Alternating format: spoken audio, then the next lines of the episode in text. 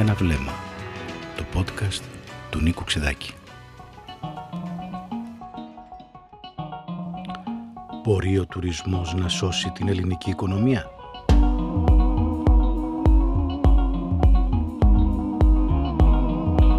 Μπορεί η Ελλάδα να ζήσει μόνο από τον τουρισμό; Μπορεί έστω ο τουρισμός να είναι ο κυρίαρχος τομέας οικονομικής δραστηριότητας σε μια χώρα του μεγέθους της Ελλάδας; Είναι κλάδος παραγωγικός ή μια μορφή κατανάλωσης; Σώζει την εικόνα των εθνικών λογαριασμών κάθε τρίτο τρίμηνο.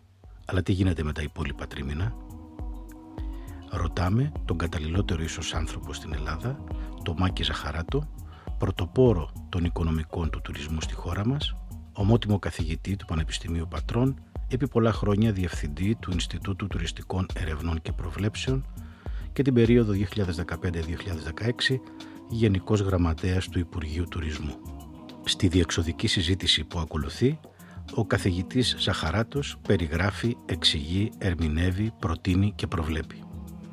Ποιες οι εξελίξεις στην μετακόβιντ εποχή, οι χωροχρονικές πιέσεις στο τουριστικό προϊόν από την αλλαγή των συνηθιών, πώς επιδρούν οι γεωπολιτικές επισφάλειες, οι δυσμενείς επιπτώσεις του ένφια στα τουριστικά ακίνητα; Η μονοκαλλιέργεια επηρεάζει δραστικά την εθνική ανάπτυξη πώς το κράτος σχεδίασε, οικοδόμησε και λειτουργήσε ένα τεράστιο πλέγμα υποδομών και αναδομών από τη δεκαετία του 50 έως και μετά τη μεταπολίτευση. Πότε διεθνοποιήθηκαν οι δομές και εμφανίστηκαν μεγάλες ελληνικές επιχειρήσεις. Πώς εισέρχεται το ξένο κεφάλαιο και πώς αναδιαρθρώνεται η τουριστική επένδυση. Τέλος, η οδυνηρή έλλειψη συστηματικών ερευνών και μετρήσεων.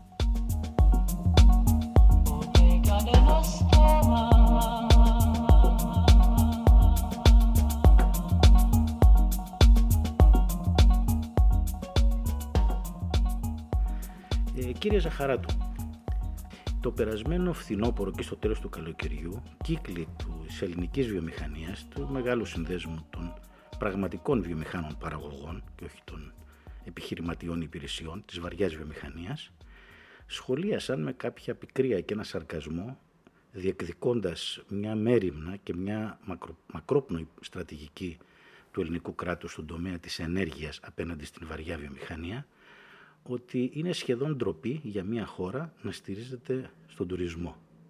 Και σε τελευταία ανάλυση δεν είναι ηθικό το ζήτημα, είναι πραγματικό.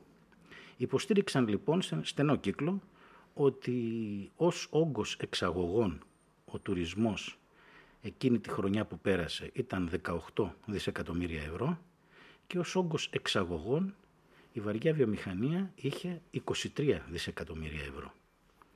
Και αυτό ήταν το σχόλιο τους, να δούνε ποιες είναι ο όγκος της ε, παρεχόμενης απασχόλησης, της εργασίας, η προστιθέμενη αξία, τα πολλαπλά ωφέλη που διαχέονται στην εθνική οικονομία. Και μου κίνησε εκεί την περιέργεια. Είστε από τους πιο κατάλληλους ανθρώπους, ίσως από τους πρώτους Έλληνες επιστήμονες που ασχολήθηκαν επιστημονικά με το φαινόμενο του τουρισμού και την οικονομία, την οικονομία του κυρίως, αλλά και τις πολιτικές και κοινωνικές πτυχές, αλλά κυρίως την οικονομία, σαν ένα μέγεθος αυτοτελές, αλλά και σχετιζόμενο με όλες τις πτυχές εθνικής οικονομίας. Αυτό που υπόθηκε ανεπίσημα από τους βιομηχάνους της βαριάς βιομηχανίας έχει βάση ότι δεν μπορεί μια χώρα σαν την Ελλάδα να στηρίζεται μόνο στον τουρισμό ή στον τουρισμό και να ελπίζει ότι θα σωθεί; Φυσικά και έχει βάση. Φυσικά. Μόνο το περίεργο είναι από πότε άρχισαν να το καταλαβαίνουν αυτοί; Πότε τους ήρθε αυτό το πράγμα; Τόσα δεκαετίες δεν βλέπανε τι γίνεται. Από την άλλη μεριά υπάρχει μια πλευρά που έχει, είναι μια πραγματικότητα. Δηλαδή μεταπολεμικά και όχι στις τελευταίες δεκαετίες, μεταπολεμικά.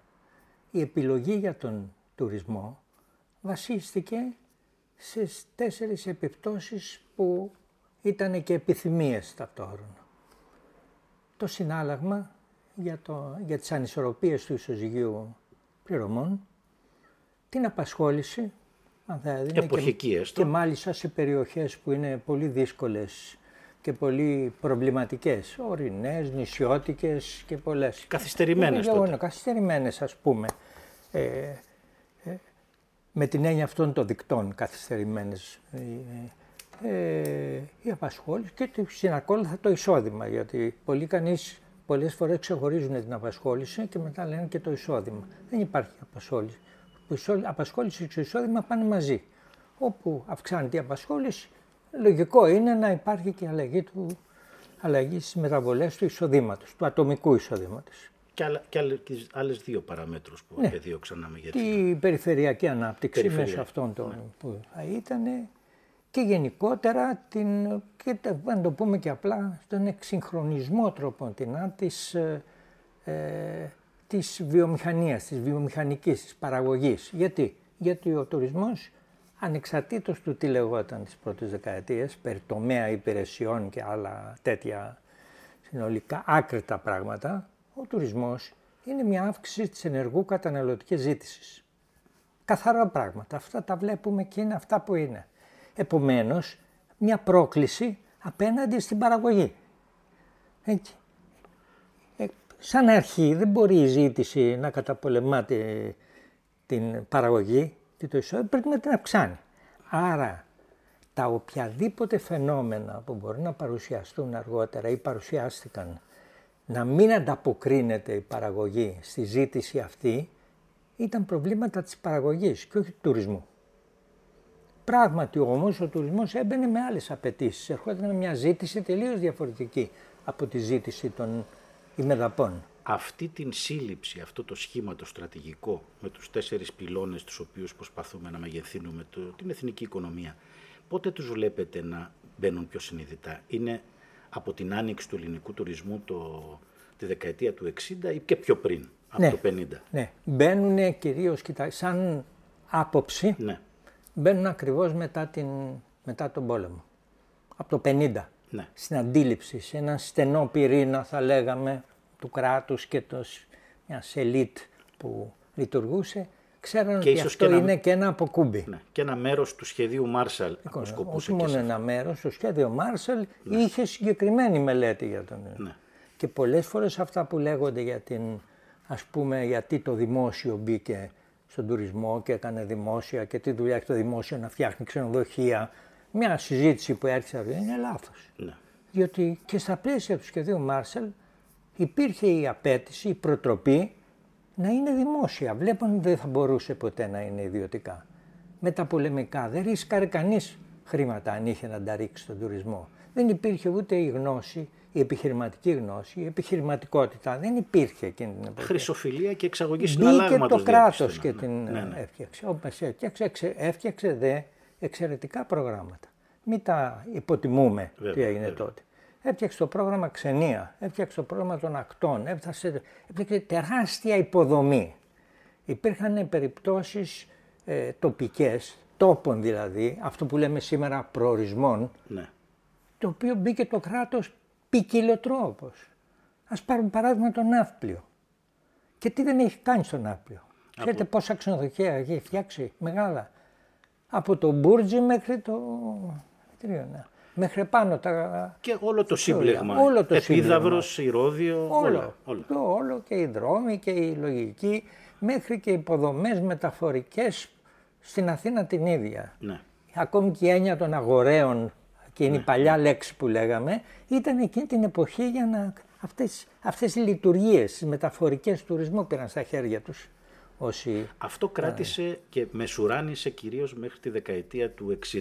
Του 60 με την ΒΕΗ. Μετά όμως μπήκε η δικτακτορία και, και αυτό είναι ένα πράγμα που δεν πρέπει να το υποτιμάμε, ότι στα πλαίσια της δικτακτορίας άρχισε η ενσωμάτωση του ελληνικού τουρισμού στα πλαίσια της διεθνούς τουριστικής αγοράς. Στα πλαίσια της δικτακτορίας γίνανε οι μεγάλες μονάδες. Οι μεγάλες μονάδες ξενοδοχειακές με εκείνα τα κίνητρα τα οποία ήταν υπερβολικά. Υπερβολικά. Ναι. Υπερβολικά. Και θα ήταν έτσι όπως ήταν υπερβολικά και θα ήταν και αδύνατο να αποπληρωθούν. Ναι. Δηλαδή, εν τη γενέση τους ήταν τα πράγματα έτσι. Αλλά ήταν αυτό μια λύση εκείνης της εποχής. Έτσι μπήκαν και φτιάξαν αυτό το πράγμα. Διότι πράγματι έπρεπε να γίνουν μεγάλες μονάδες για να μπει στη μεγάλη διεθνή τουριστική αγορά. Παράλληλα, κυκλοφορούσαν τα νέοι τύποι αεροπλάνων με μεγάλες χωρητικότητες μεγάλες χωρητικότητες σημαίνει μεγάλα ε, μεγέθη αφήξεων. Ναι. με- οι οποίοι θα έπρεπε να διανεμηθούν σε αντίστοιχες μεγάλες μονάδες. Και να εξυπηρετηθούν σε αντίστοιχες μονάδες. Λοιπόν, έτσι έγινε αυτό, έτσι ξεκίνησε αυτό το πράγμα. Γίνανε πολύ μεγάλες μονάδες, στόχους πολύ μεγάλους. Και εκεί, Ε. και εκεί το, το κράτος ε, λειτουργήσε και ως ε, ε, τριτεγγυητής ή εγγυητής των χρηματοδοτήσεων, των πακέτων Λειτουργήσε χρηματοδοτικά, χρηματοδοτικά. λειτουργήσε λειτουργικά, Ναι. δηλαδή ένα μέρος των μονάδων τις λειτουργήσε το ίδιο το κράτος, ο ΕΟΤ, να τον, Βέβαια. αυτό να το πούμε, έτσι είναι. Ο ΕΟΤ ανέλαβε τα περισσότερα από αυτά. Γι' αυτό και έφτιαξε και υπηρεσία αυτεπιστασίας και υπηρεσία που τα νίκιαζε πολλά από αυτά. Ε, Μετά τις ακτές, τις υποδομές, μετά και υποδομές που ήταν αδιανόητο. Έτσι σκεφτεί κανείς ότι τότε μπορούσαν να είναι τουριστικές και όμως ήτανε. Θέατρα, αρχαία θέατρα. Ο Λικαβητός εδώ που έγινε, το τελεφερίκο, όλα αυτά τι γίνανε, με αυτή τη λογική γίνανε αυτά τα πράγματα. Υποδομές και Δηλαδή πα, έκανε- παραμένουσες ε, Αν αξίες. δούμε δηλαδή το πλέγμα, τη βεντάλια των πράξεων του κράτους, άγγιξε όλες τις επιμέρους πολιτικές του κράτους. Ναι. Η στήριξη του τουρισμού. Αυτό μπορούσαμε να πούμε δηλαδή ότι η τουριστική πολιτική που ξεκίνησε είχε ε, πολλαπλές εκφράσεις και εκφάνσεις. Λειτουργήσε ως πολιτιστική πολιτική, λειτουργήσε ως εκπαιδευτική πολιτική, έφτιαξε ιδιαίτερα συγκροτήματα εκπαιδευτικά για τον τουρισμό έξω από το εκπαιδευτικό σύστημα. Ο ΕΟΤ τα είχε. Από τα το οποία σύστημα του Υπουργείου τα Παιδείας. έχουμε, Ναι, τα έχουμε μέχρι σήμερα. Ναι. Η Ανάβησος, οι μεγάλες Η σχολές. Ρόδος, ναι. Και η Ρόδος, ε, και με πολλαπλές η Ρόδος, όχι μία σχολή. Ναι. ε, ε, Και μάλιστα μπορώ να πω, επειδή είμαι και μαθητής αυτών των σχολών, έξω από όλα τα άλλα, ε, ε, ήταν εξαιρετικές σχολές. Δηλαδή πήρανε πρότυπα Η Ρόδος απ' έξω. είχε τα ελβετικά πρότυπα, έτσι. Των ελβετικών ε, σχολών. ο ήλιος, από το συγκρότημα του ήλιου Ναι, ναι, ναι. τότε. Και το, Σολέι. ε, ήταν εξαιρετικές από ποιότητα επαγγελματικές σχολές. Μετά στην πορεία χάλασαν. Ναι. Για άλλους λόγους που δεν είναι της παρούσης. Ε, άρα δηλαδή εκπαιδευτική πολιτική, πολιτιστική πολιτική, χωροταξική πολιτική ιδιαίτερη. Δεν υπήρχε γενική χωροταξική πολιτική να εντάσει τον τουρισμό ή οποιονδήποτε άλλο κλάδο μέσα. Άρα έγινε χωροταξική πολιτική για τον τουρισμό σχεδόν. Οικονομική πολιτική, Και οικονομική πολιτική σε όλο αυτό το πλέγμα. χρηματοδοτικά εργαλεία. Άρα λοιπόν η, η, Άρχισε η- να η- εντα- η Έλλη- εντάσσεται ως ο αναπόσπαστο κομμάτι και στα πενταετή προγράμματα οικονομικής ανάπτυξης, όλα έχουν τουρισμό μέσα, και στους αντίστοιχους, στα, εκ- στους εκάστοτε αντίστοιχους αναπτυξιακούς νόμους. Εδώ λοιπόν ξεκίνησε. Εκεί ξεκίνησε και η λεγόμενη παραλιακή. ναι. Δεν είναι εκείνη την Η εποχή Αθη- τα η, η διάφορα Αττική Ριβιέρα. ικανοποιώντας και ανάγκες όμως ταυτόχρονα εσωτερικές. Να πούμε και αυτή την πλευρά. Δηλαδή τότε έχει αρχίσει και μια ελληνική κοινωνία, ορισμένα κοινωνικά στρώματα να κινούνται, να διακινούνται διαφορετικά. Για διάφορους λόγους και διάφορες ανάγκες έγιναν και αναπτυχθήκε η παραλιακή. Η παραλιακή βέβαια ήταν όνειρο του Μεσοπολέμου, δεν ήταν του Μεταπολέμου. Ναι. Από το Μεσοπόλεμο υπήρχε η αντίληψη της στήριξης του τουρισμού. Δεν ήταν όμως, δεν είχε αρχίσει η συστηματική εξωτερική εισρωή Βέβαια. για να Μα δεν υπήρχε δημιουργήσει παγκοσμίως την- το φαινόμενο του Ναι. μαζικού τουρισμού. Και μπαίνει αυτό. Ο Μεσοπόλεμος έφτιαξε τις προϋποθέσεις Ναι. και όλες, σε όλα τα επίπεδα. Έφτιαξε προϋποθέσεις και τις τεχνικές και τις τεχνικές εισρωής της αλυσίδας του τουρισμού. Έφτιαξε τις τεχνικές προϋποθέσεις για, τα, για τις μονάδες φιλοξενίας μεγάλης κλίμακας. Ακριβώς κατά, σχεδόν κατά το πρότυπο της υλικής παραγωγής. Η μεγάλης κλίμακας παραγωγή είναι οι μονάδες αυτές. Έτσι, γιατί άλλαξε και ο τύπος. Αυτό που καθόρισε την αλλαγή είναι που άλλαξε η μορφή του προϊόντος. Το ταξίδι δηλαδή, το λεγόμενο πακέτο. ναι. Το πακέτο μέχρι πριν τον πόλεμο, κυρίαρχη μορφή του ήταν το tailor made. Δηλαδή το κατά παραγγελία πακέτο. Πας στο πρακτορείο και ζητάς Ο να α- πας. ο απαιτητικός και σου και φτιάχνουν και, σου μορφωμένος στείλουν αστός, ναι, ναι, ναι. το, όλο το πακέτο. Από Ο το... Τόμας Κουκ και αυτά Ο- τα ναι, μεγάλα ναι, ναι. γραφεία. Ακριβώς, ακριβώς. Από, το, από τα μέσα, του 19ου αιώνα ναι. αρχίζει αυτό και φτάνει, και φτάνει μέχρι το 50 με τα πολεμικά. Ναι. Από το 50 προς το 60 έχουμε την ανατροπή της παραγωγής αυτής. Έχουμε πια το ready-made, το Έτοιμο. έτοιμο, όπως ήταν και τα φορεμάτα. Ναι. Δεν ήταν το πρέτα πορτέ. Βέβαια. Μέχρι το 50 δεν είχαμε μοδίστρες και ράπτες. Ε, πώς έγινε και το ίδιο έγινε και στην παραγωγή το ίδιο. Με τις Μαζική παραγωγή, μαζική κατανάλωση, μαζική μαζικός και τέτοια. τουρισμός. Αυτό ναι. άνοιξε. Επομένως λοιπόν θα έπρεπε να ανοίξουν και οι ώρες παραγωγής, επιτόπιας παραγωγής και προσφοράς. Δηλαδή θα έπρεπε να γίνουν αντίστοιχα μαζική παραγωγή, διακίνηση σημαίνει και μαζική ε, κατανάλωση εδώ. Και μόνο σε μεγάλα ξενοδοχεία θα μπορούσε να γίνει. Πώς, πώς προσπα- προσαρμόστηκε η Ελλάδα μετά το, το 60, μετά τη μεταπολίτευση; Σε αυτά τα χρόνια, τα τελευταία τα 45-50 χρόνια που μιλάμε για, και στα οποία προσανατολίζεται πια με λαχτάρα και ελπίδα και προσδοκία και ίσως και με ψευδεστήσεις. ναι, για ναι, το... προσαρμόστηκε. προσαρμόστηκε. Δηλαδή μετά την, το μπάσιμο που έκανε το κράτος, το οποίο ήταν σε πολλαπλά επίπεδα, Ναι. το θλιβερό είναι που βγαίνει σαν αρνητικός ρόλος του κράτους αυτό, ναι, ναι. είναι ότι ε, έλειπε σε όλη αυτή τη φιλοσοφία, είναι κάτι που λείπει σχεδόν και μέχρι σήμερα σε ό,τι γίνεται. Η έννοια της συντήρησης. Της συντήρησης. Ε, η έννοια της συντήρησης. Δεν συντηρήθηκαν τίποτα από, όσα φτια- από, όσα- από όλα όσα φτια, φτιαχτήκανε και χτιστήκανε. Όλες οι εγκαταστάσεις. Γι' αυτό βλέπει κανείς σήμερα και όλα αυτά τα ξενία και Διαλυμένα τα διαλυθήκαν. ξενία του διαλυθήκαν. Κωνσταντινίδη και του Σαν να ήταν Μοντέρνιστο. συνειδητό. Η, να πούμε κάτι όμως, το οποίο να μην είναι, γιατί πολλοί έχουν λανθασμένες αντιλήψεις. Όλο αυτό το συγκρότημα που φτιάχτηκε εδώ στην Ελλάδα, με τους, δηλαδή το, ο, η δημόσιος χαρακτήρας υποδομών και ανοδομών στον τουρισμό, φτιάχτηκε με μία λογική. Σε μία δεδομένη στιγμή να δοθεί στον ιδιωτικό τομέα. Δεν φτιαχτήκαν για να είναι πάντα δημόσια. Αυτό το λέω με την έννοια, δηλαδή πώς ήταν τα πλαίσια, τις συζητήσεις που γίναν τότε. Αλλά να φανταστείτε κάτι ότι και στα πρώτα, στις πρώτες δεκαετίες, το 50 ας πούμε, που γίνανε δημόσια κτίρια, ξέρετε ότι φτάναν και γι- κάνανε διαγωνισμούς για να τα πάρουν ιδιώτες και δεν εμφανιζόντουσαν. Δεν εμφανιζόντουσαν οι ιδιώτες. Μάλιστα ένας πρωθυπουργός ο Ράλιες του λέει, λέει του δεν έρχεται κανείς να το πάρει. Τι πρέπει να κάνουμε; Δηλαδή να τα χαρίσουμε, τι πρέπει να γίνει; Γιατί; Δεν Κανείς υπήρχε. δεν αναλάμβανε το Ο ρίσκο φόβος, ο μιας φόβος. Ναι, επένδυσης. δεν μπορούσαν να αναλάβουν το ρίσκο. Μην το θεωρείτε απλό. Ναι, ναι, ναι, δηλαδή, ναι, ναι. πολλοί το θεωρούσαν απλό και τότε. Ε, νομίζαν ότι όλα μπορεί να είναι μια ταβέρνα στη, στην παραλία, μια ψυσαριά με τα ψάρια που βγαίνουν και αυτό να είναι τουρισμός. Ε, δεν είναι αυτό ο τουρισμός.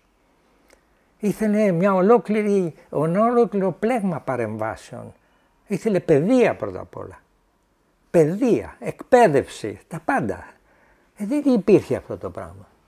Αυτές, Η, παιδεία, η παιδεία και εκπαίδευση άργια έγινε γύρω στο 29 με 30. Οι σχολές πήγαν να ιδρυθούν ας πούμε. Ε, δεν πρόλαβαν, ήρθε ο πόλεμος. Είμαστε στο 2022 και έχουμε έναν τουρισμό ο οποίος σε μεγάλο βαθμό ελέγχεται, όχι μόνο δεν ελέγχεται από το κράτος, δεν ελέγχεται καν από κυρίαρχα, από Έλληνες επιχειρηματίες, κάποιες μεγάλες μονάδες.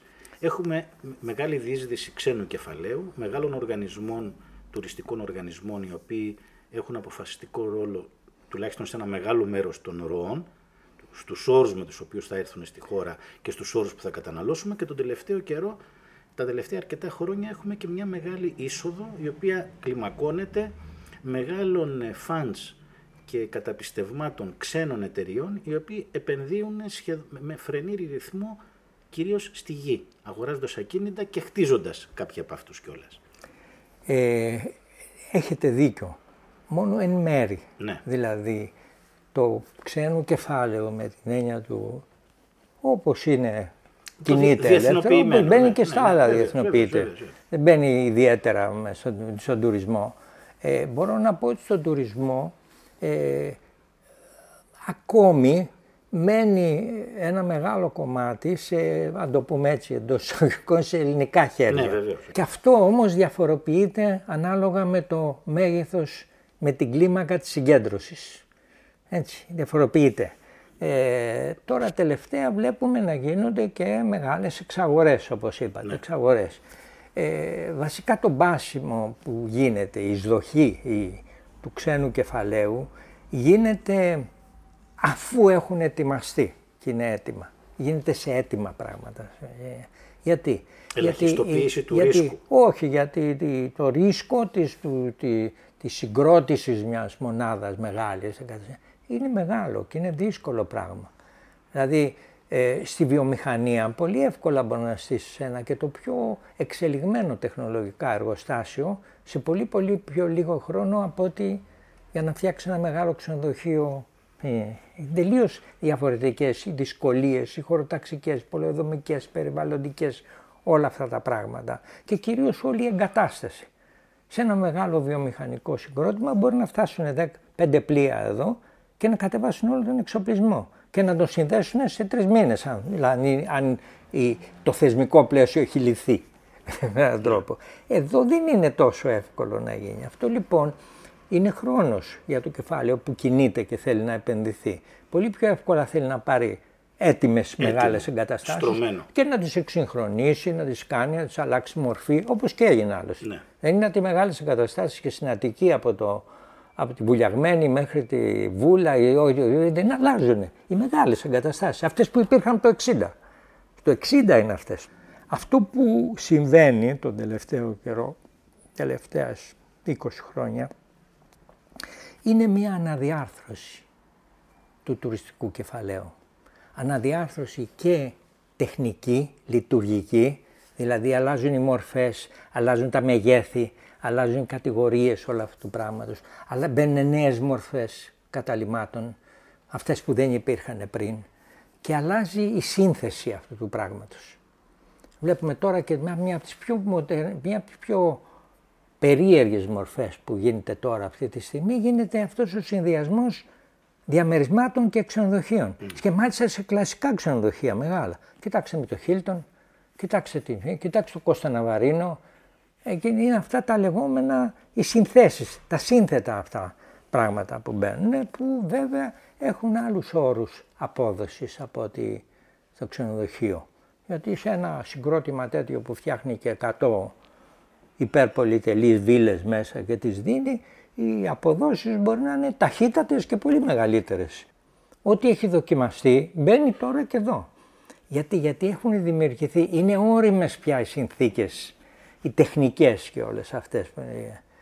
Και αυτό οι τεχνικές να λέω και θέματα υποδομών. Τώρα οι αποστάσεις και εδώ, οι, οι μεταφορές, οι, οι, το οδικά δίκτυα, τα θαλάσσια δίκτυα έχουν όλα ε, έχουν γίνει, μην γκρινιάζουμε. Δηλαδή έχουν γίνει. Αν, αν είναι για αυτούς που συνεχώς γκρινιάζουν για τις υποδομές, είναι, είναι λάθος. Έχουν γίνει. Έχουν γίνει μεγάλα πράγματα εδώ. Με τον άλλο τρόπο έχουν γίνει. Άρα έχουν δημιουργήσει την οριμότητα εκείνη να μπορεί να μπει μεγάλο κεφάλαιο μέσα. Δύο ερωτήματα τώρα, μεγάλα. Το ένα είναι αν μπορεί ο τουρισμός ως αυτή η, σύνθετη βιομηχανία, η σύνθετη διόγκωση, αύξηση της κατανάλωσης όπως την περιγράφεται, ε, μπορεί να είναι ένας αποφασιστικός, ε, ένας, ένα θεμέλιο, ένας πυλώνας για την ελληνική οικονομία και δεύτερον πώς μπορεί η κοινωνία, ο ελληνικός λαός, να αντλήσει το μέγιστο δυνατό όφελος. Και, και το οικονομικό όφελος, αλλά και ένα κοινωνικό όφελος, δηλαδή μια εργασία με, με αξιοπρέπεια και δικαιοσύνη, με ένα τουρισμό που θα σέβεται την πολιτιστική κληρονομιά και το ανθρωπογενές περιβάλλον και το φυσικό περιβάλλον. Δηλαδή μπαίνουμε σε αυτό που ονομάζουμε πια βιωσιμότητα, sustainability, γιατί έχει κατηγορηθεί ο τουρισμός και σε άλλους τόπους εκτός Ελλάδος, ότι και το περιβάλλον φθήρει και το ανθρωπογενές και τελικώς το οικονομικό όφελος που μένει για τις κοινωνίες μπορεί να είναι πολύ λιγότερο από τις ζημιές οι οποίες προκαλούνται. Ας πάρουμε Ας ξεκινήσουμε, την οικονομία. Ας ξεκινήσουμε τα οικονομικά. οικονομία. Ναι. οικονομικά. Κοιτάξτε, ο τουρισμός με τα πολεμικά εκπλήρωσε αυτές τις προσδοκίες. Τα φαινομενικά μεγέθη αυτό δείχνουν. Δηλαδή, αδιάλειπτα ανωδική πορεία και φυσικών μεγεθών και των οικονομικών μεγεθών, δηλαδή των εισπράξεων. Ναι. Αυτό που βέβαια μένει άγνωστο μέχρι σήμερα και είναι το θλιβερό για αυτή τη χώρα, ότι δεν φτιάξαμε μηχανισμούς ερευνητικούς αξιόπιστους για να ξέρουμε τι συμβαίνει. Δηλαδή, ποιοι μηχανισμοί άλλοι μπαίνουν που δημιουργούν τα πλήν οικονομικά για να μπορέσουμε να έχουμε ένα αντίχρησμα συν και πλην για να μιλάμε τι μένει και τι δεν μένει. Αυτές οι απλές λέξεις που είναι λίγο απλοϊκές με την έννοια της οικονομίας. Γιατί η οικονομία ρέει συνεχώς. Αλλά το τι μένει σε αυτό το πράγμα μένει πρέπει να έχουμε αξιόπιστα και δεν έχουμε. Ας πούμε η Ελλάδα είναι η μόνη χώρα που δεν έχει δορυφόρους λογαριασμούς ακόμα. Όσο προς τα οικονομικά. Αν είχαμε λοιπόν τέτοια δεδομένα θα μπορούσαμε όχι μόνο να υπολογίζουμε τι μένει, τι δεν μένει, που είναι θετικό, που είναι αρνητικό, αλλά και ποιες μορφές είναι θετικότερες από άλλες. Άρα και επιθυμητές. Ακόμη και δηλαδή να στρέφουμε και την χρηματοδοτική πολιτική σε μορφές που είναι αποδοτικότερες. Αλλά αυτό πρέπει να το ξέρει κανείς. Δεν μπορεί να λέει μόνο... Ναι. Ε, έτσι. Γιατί ταυτόχρονα βλέπουμε να αυξάνονται πάρα πολύ και τα μικρά. Ναι μεν οι μεγάλες μονάδες αλλά αυξάνονται και οι μικρές. Και μάλιστα μετά την ε, εισαγωγή του, του Airbnb της ναι, ναι. αυτής της μορφής που είναι ο Airbnb είναι μια μάρκα δεν είναι η μορφή η μορφή χρονομίστωση αυτή ε, μπορώ να σας πω με σιγουριά ότι αυτή τη στιγμή είναι ζήτημα αν ξέρουμε τι καταλήμματα προσφέρονται στην Ελλάδα. Και μάλιστα έχουν βγει τώρα και οι ξενοδόχοι. Ναι. Σε μεγάλη αντεπίθεση απέναντι στην Airbnb που πριν, αν θυμάστε, πριν από 8 χρόνια, ακόμη και το 15 ας πούμε, 4 που αλλά και πριν ήταν και υπέρ. Γινόντουσαν μελέτες και ήταν υπέρ και οι ξενοδόχοι και οι φορείς τους. Ε, τώρα όμως βλέπουν αυτό το οποίο θα το πω γιατί πρέπει να το πω, έχει συζητηθεί σε κύκλους και πολιτικούς και οικονομικούς αυτό που θα σας πω τώρα ότι αυτό, αυτή η εξέλιξη του Airbnb μπορεί να είναι ο θάνατος της ξενοδοχείας. Και είναι λογικό. Είναι λογικό. Δηλαδή μπορεί να φτάσει σε μια στιγμή να είναι ασύμφορη πια η, ξενοδοχεία. ξενοδοχεία. Τουλάχιστον η αστική, αλλά και η, και, η αστική. Και, και, τώρα μάλιστα με τα ενεργειακά προβλήματα, άμα τα βάλουμε και άλλα, δεν ξέρω ποιοι. Μπορεί οι μικροί να φτάνουν στο σημείο να παραδίδουν την άδεια του ξενοδοχείου και να τα κάνουν δωμάτια. Ναι, ναι. Μικρά μιλάω. Από εκεί μεγάλα, μεγάλα θα πάρουν άλλες μορφές όπως παίρνουν τώρα με τις πολυτελείς βίλες. Ναι, ναι. Μπορεί να δει κανείς τέτοια πράγματα. Αυτό όμως πάλι επανέρχομαι, θα επέβαλε, εάν είχαμε τέτοια εργαλεία μέτρησης, θα μπορούσαμε να παρακολουθούμε από μήνα σε μήνα τι γίνεται. Ναι. Μιλάω τώρα για τη μακροοικονομική λογική, τις επιδράσεις πάνω στη οικονομική δομή όχι εάν μπήκε συνάλλαγμα και ή αν μπήκαν οι πράξεις και μπορούμε να τις συγκρίνουμε με το εμπόριο. Όταν μπαίνει κάτι, χρήμα, με, με εισαγωγές ή εξαγωγές, αυτό μπορεί να διαιρείται με οποιοδήποτε άλλο χρήμα και να βγαίνει ένας δείκτης θετικός. Αυτό όμως δεν λέει τίποτα ή μάλλον λέει τη μισή αλήθεια που πολλές φορές είναι πιο επικίνδυνη από το να μην ξέρουμε τίποτα. Ναι, ναι. Λοιπόν, ε, δεν λέει τι συμβαίνει εσωτερικά σε αυτό το πράγμα. Εσωτερικά όμως τι συμβαίνει; Εσωτερικά σημαίνει ότι όλη η οικονομία και όλη η παραγωγή δομή στρέφεται προς καταναλωτική παραγωγή. Συνολικά. Μια καταναλωτική που ένα μεγάλο μέρος της, όπως είναι ο τουρισμός, είναι εξωγενός προκαθοριζόμενο. Προκαθορίζεται από άλλους παράγοντες. Το είδαμε και τώρα. Και μάλιστα είδαμε και το, το τελείως σουρεαλιστικό μοντέλο της διακοπής της δαπάνης με τον COVID. Η διακοπή. Αυτή ήταν η πιο, δεν είναι οικονομική κρίση, άλλη οικονομική κρίση και, άλλη, και άλλο κορονοϊός. Ναι. Η οικονομική κρίση μειώνει το εισόδημα. Άρα μειώνει την καταναλωτική δαπάνη, ακόμη και των αλλοδαπών που θα έρθουν εδώ. Αλλά δεν πάβει να υπάρχει δαπάνη. Η άλλη κατάσταση διακόπτει την ενέργεια της δαπάνης. Και αυτή είναι η χειρότερη. Είναι η εφιαλτική στιγμή. Το ζήσαν όλοι. Το ζήσαν και δεν το περιμένανε ποτέ. Βέβαια. Δεν έχω να σας δείξω ότι ακόμη και στις παραδόσεις που έκανα είχα φτιάξει ένα μοντέλο που κινείται με ανθρωπάκια. Πώς περπατάει η κατανάλωση από μια χώρα στην άλλη. με εισόδημα. Ναι. Λοιπόν, όταν διακοπεί αυτό, σταματάει κάθε ενέργεια.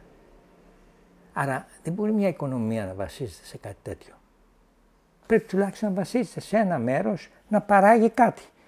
Σε ένα, δύο, τρεις, πέντε κλάδους που να είναι αναγκαίο για την παραγωγή των άλλων. Αυτό είναι και το εμπόριο το, Ναι. των βιομηχανικών προϊόντων. Οποιοςδήποτε μπορεί να διακόψει αύριο τον τουρισμό. Αφήστε που ο τουρισμός όπως ξέρετε σαν λειτουργία του κράτους είναι και ο λίγο έτσι, λειτουργία εξωτερικής πολιτικής. Γι' αυτό και πολλές φορές το βλέπουμε και τώρα με τις διάφορες άλλου είδους κρίσεις, πόλεμοι και τέτοια πράγματα, χρησιμοποιείται και ως μέσο πίεσης. Βέβαια. Έτσι. Λέμε παραδείγματος χάρη, οι Ρώσοι δεν θα έρθουν. Εντάξει. Μπορεί για κάποιους να μην τους αρέσουν, να μην έρθουν οι Ρώσοι. Αλλά οι Ρώσοι να μην έρθουν σημαίνει μερικά εκατομμύρια. Τι είναι δεν έρχονται; Δεν γίνεται δαπάνη.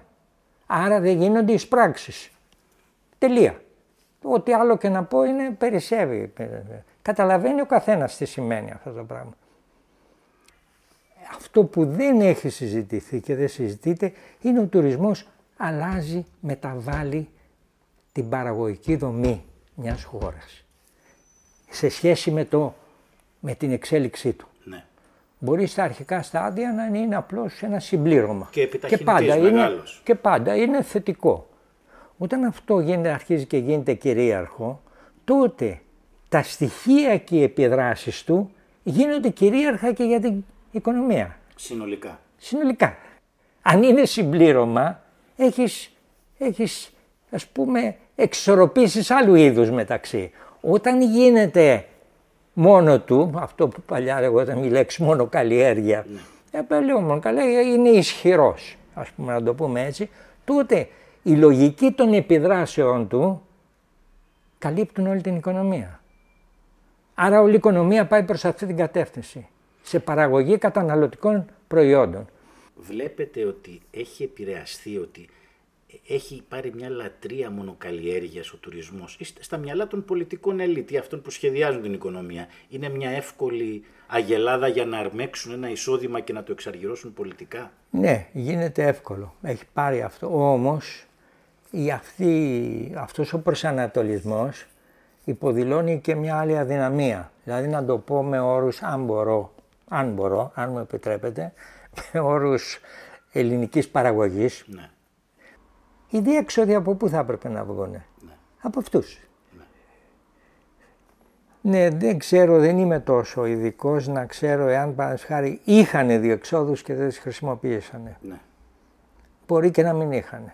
Ή μπορεί να φτιάχτηκαν έτσι τα πράγματα, γιατί δεν είναι μόνο οικονομικά, είναι και πολιτικά. ναι. Και ήταν και πολιτικές οι αποφάσεις μετά τον πόλεμο για διάφορα Κα, πράγματα. καταρχάς πολιτικές. Και αν λοιπόν φτιαχτήκαν οι όροι τέτοιοι που να μην τους έδιναν άλλα, άλλες διεξόδους. Βέβαια. Άρα αν υπήρχαν δυνατότητες θα έπρεπε να υπήρχαν για επέκταση και αλλού. Ε, ποιες ήταν, αυτές ήταν απλά μόνο οικονομικές προϋποθέσεις ή ήταν και Η πολιτικο-οικονομικές. ένταξη της, ε, χω- της Ελλάδας στον παγκόσμιο καταμερισμό παραγωγής Ε, βέβαια. εργασίας. Και μετά και η ένταξη και στην Ευρωπαϊκή Ευρωπαϊκή, Ένωση, ναι, Ένωση. ναι, Πώς είναι, δηλαδή δόθηκαν, ακόμη και όταν δινόντουσαν τα, δινόντουσαν τα χρηματοδοτικά μέσα, δινόντουσαν με ποιους βαθμούς ελευθερίας.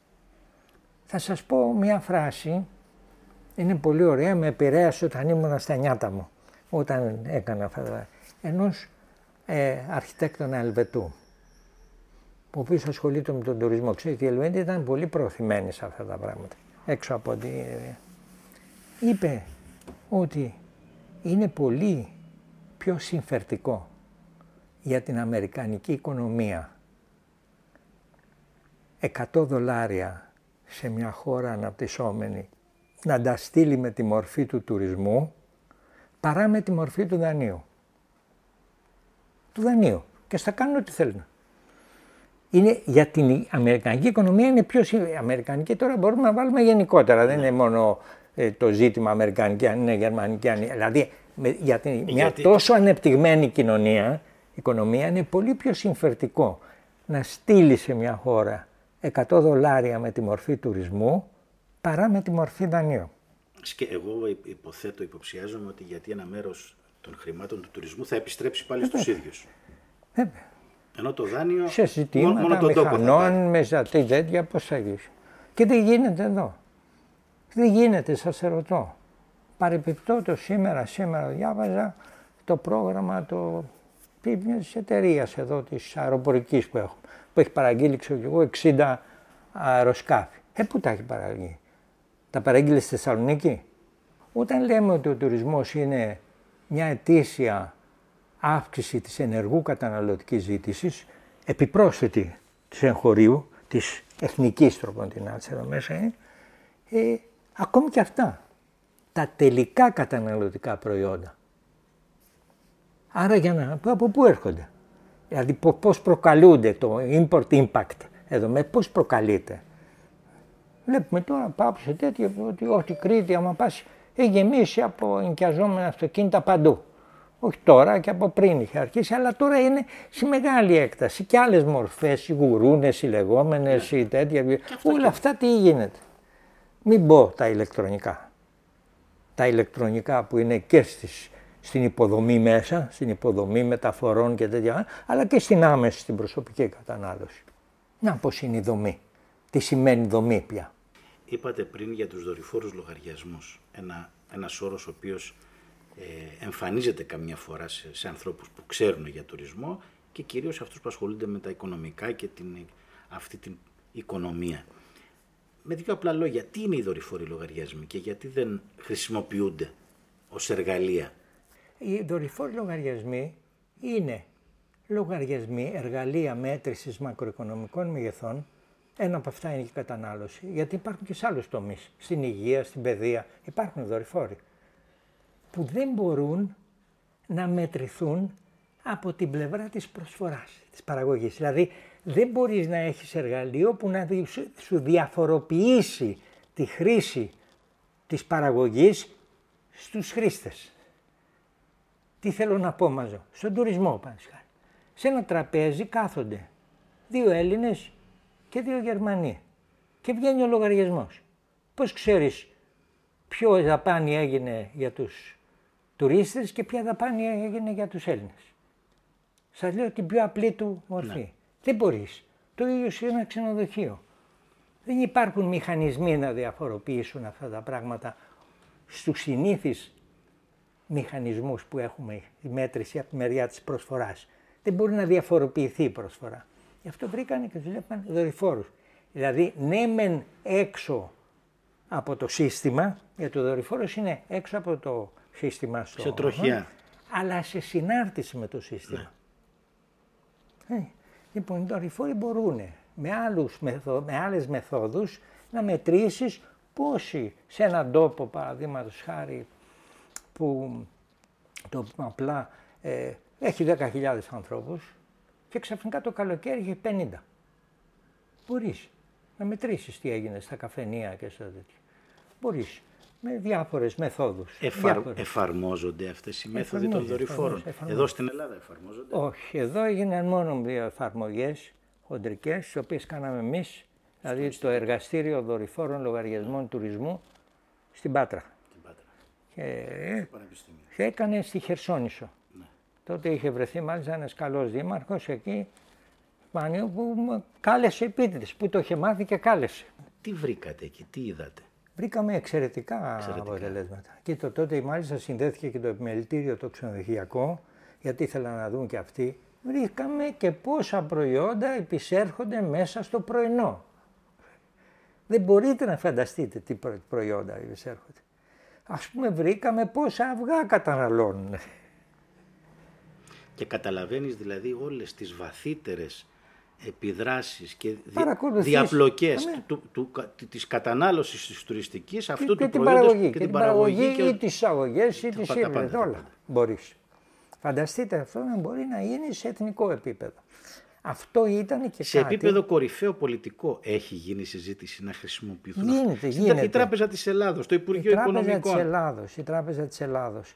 Έχει γίνει αυτό. Κάποτε δόθηκαν και πολλά χρήματα για να γίνει εκατομμύρια, μην τα συζητάμε. Ο τουρισμός είναι και λίγο έτσι περίεργος τομέας παραγωγή, παραγωγής. Λοιπόν, φανταστείτε ότι είναι ο, ένας τομέας που δεν έχει ε, έτσι, δυνατότητα αποθεματικών. Δεν υπάρχει, τη φύση του δεν υπάρχει. Δηλαδή ένα δωμάτιο που δεν θα παραχθεί και καταναλωθεί στις 19 Αυγούστου δεν θα παραχθεί, δεν θα καταναλωθεί ποτέ, δεν θα πουληθεί ποτέ. Ναι. Αυτό δεν το βάζει ποτέ κανείς στο μυαλό του. Δηλαδή είναι σαν να λέμε ότι όσα δεν γίνουν σήμερα θα αυξήσουν το μέσο κόστος από αύριο. Έτσι συνολικά δεν φαίνεται αυτό εύκολα όταν το, έτσι, το έχεις μπροστά σου, αλλά αυτό συμβαίνει. Πηγαίνετε σε ξενοδόχους επιχειρηματίες στη στιγμή που φτιάχνουν το ξενοδοχείο και θέλουν να τα ανοίξουν.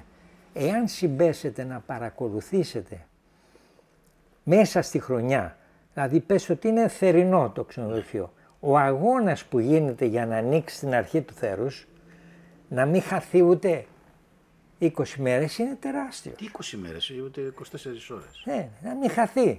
Εδώ μιλάμε, όταν μιλάμε για εποχικότητα, ας πούμε, και θέλουμε να κάνουμε μια προσπάθεια επάυξησή της, μιλάμε στα πρώτα στάδια να μπορεί να επευθεί φέτος να το πάμε άλλο και πέντε μέρες παραπάνω. Ω μέσο όρο. Πέντε μέρες. Πέντε μέρες μεγάλο πράγμα σε εθνική κλίμακα. Βέβαια. Τώρα και με αυτό να κλείσουμε. Αν λέγαμε ας πούμε... Α, και ήθελα για να τελειώσω ναι, ότι ναι. αυτή η σύμπτυξη, η εποχικότητα του, η εποχικότητα, η οποία μετατρέπει την παραγωγή, τη διάθεση στον τουρισμό και συνακόλουθα την εργασία που εμπλέκεται μέσα σε αυτή, τη μετατρέπει σε ζούγκλα λίγο. Δηλαδή, ό,τι γίνει τώρα, εκεί κρίνονται όλα. Εκεί κρίνονται και η επιχειρηματική συνείδηση. Υπάρχουν επιχειρηματίες με συνείδηση. Βέβαια. Δεν είναι έτσι. Εκεί. Και υπάρχουν άλλοι που δεν είναι ασυνείδητοι. Εκεί κρίνονται όλα. Δηλαδή μπροστά στη συμπίεση του χρόνου και του χώρου κρίνονται όλα όπως παραδείγματος κρυθήκανε και θα κρυθούν, γιατί δεν έχει σταματήσει το ζήτημα του κορονοϊού, όλα στην έννοια του χωροχρόνου στον τουρισμό. Αυτά που ενδεχόμενα μέχρι σήμερα γνωρίζαμε, στη Σαντορίνη μέχρι το τέτοιο, οι δρόμοι και οι ταβερνούλες, τα μικρά όλα αυτά, ε, να είναι σαν τη, σαν τη εόλου τα Χριστούγεννα, ο ένας κολλημένος στον άλλον, ε, δεν είναι πια η ποιότητα η αναμενόμενη. Ο χώρος θα παίξει μεγάλο χρόνο ο χώρος και ο χρόνος πιο άπλετη, πιο υγιεινή διακίνηση. Αυτό τι σημαίνει; Σημαίνει η μείωση της απόδοσης, ε, σημαίνει κάτι στην όλη ροή της απόδοσης. Θα γίνει μεγάλες μεταβολές. Ένα ζήτημα που θα παίξει σοβαρό ρόλο ας πούμε, και οπωσδήποτε θα αλλάξει το χώρο τουρισμού και ας μην το μελετάνε σήμερα, εγώ σας το λέω ότι θα αλλάξει, είναι το ζήτημα του εμφυά, επειδή μιλήσαμε ναι. για στο χώρο των... Η φορολογία των... Φορολογία, δηλαδή στους χώρους αυτούς. Ε, είναι σαν να φορολογείς το μηχάνημα στην παραγωγή. Ναι. Το φορολογείς με εμφυά πριν παράγει. Δεν είναι όλες οι παραγωγές ίδιες. Ναι. Αυτό για διάφορους λόγους και ε, δεν ξέρω και προσωπικούς αλλά και συνδικαλιστικούς και δεν, δεν θέλουμε να το καταλάβουμε. Δεν είναι οι ίδιες. Όλες. Σας είπα, δεν έχει δυνατότητα αποθεματοποίησης. Δεν μπορείς αυτό που δεν πούλησε σήμερα να πας παρακάτω να το πουλήσεις. Δεν υπάρχει αυτή. Ούτε να το στοκάρεις. Δεν στοκάρετε. Δεν υπάρχει. Αν το δώσεις στην Ιαπωνία, αν το δώσεις στη Γερμανία. Τέρμα. Ό,τι δεν έδωσες, δεν έδωσες. Και ο ένφια, ας πούμε, ειδικότερα στο, στο, στα ακίνητα που είναι για τουριστική επιχείρηση. Που είναι βέβαια για τουριστική είναι, που θα πρέπει το, να είναι άλλο πράγμα δηλαδή. Ναι, μην ναι, συζητάμε ναι, ναι. απλώς ακίνητα έτσι. Ναι, ναι. Εκεί αυτό μπορεί να είναι μακρό. Δηλαδή ένα, Με, μεσοπρόθεσμα μπορεί ένα να Ένα κίνητο στον τουρισμό είναι όπως ο τόρνος, ο τόρνος στη βιομηχανία. Βέβαια. Αυτό είναι το κεφάλαιο. Αυτό το, κεφάλαιο. Είναι, αυτό, το μηχανικό κεφάλαιο ναι. είναι το κρεβάτι. Το αγαθό παγίας, το εστιατόριο, το, το κεφάλαιο παγίας αυτό είναι. Ναι η μηχανική δηλαδή όψη, μορφή του κεφαλαίου, μηχανολογικά, όχι οικονομικά. Ε, είναι αυτό. Ο τόρνος που γυρνάει και κόβει το μέταλλο και βγάζει την πύλια, ας πούμε. Εκεί βγάζει ύπνο. Κύριε Ζαχαράτο, να μην σας κουράσουμε άλλο. Ε, ευχαριστούμε πάρα πολύ τον κύριο Ζαχαράτο και για το χρόνο που μας διέθεσε και για τα πολύ ενδιαφέροντα που μας είπε, τα ιστορικά, τα μεγάλα, τα μακροοικονομικά, αλλά και στο προς τα που θα πάει ο ελληνικός τουρισμός ως συμβολή στην εθνική οικονομία και ως συμβολή και σε μια κοινωνία που περιμένει ίσως πολλά, περισσότερα από όσα μπορεί να δώσει, καμιά φορά δεν παίρνει και αυτά που μπορεί να πάρει. Ευχαριστούμε πολύ τον κύριο Μάκη Ζαχαράτου.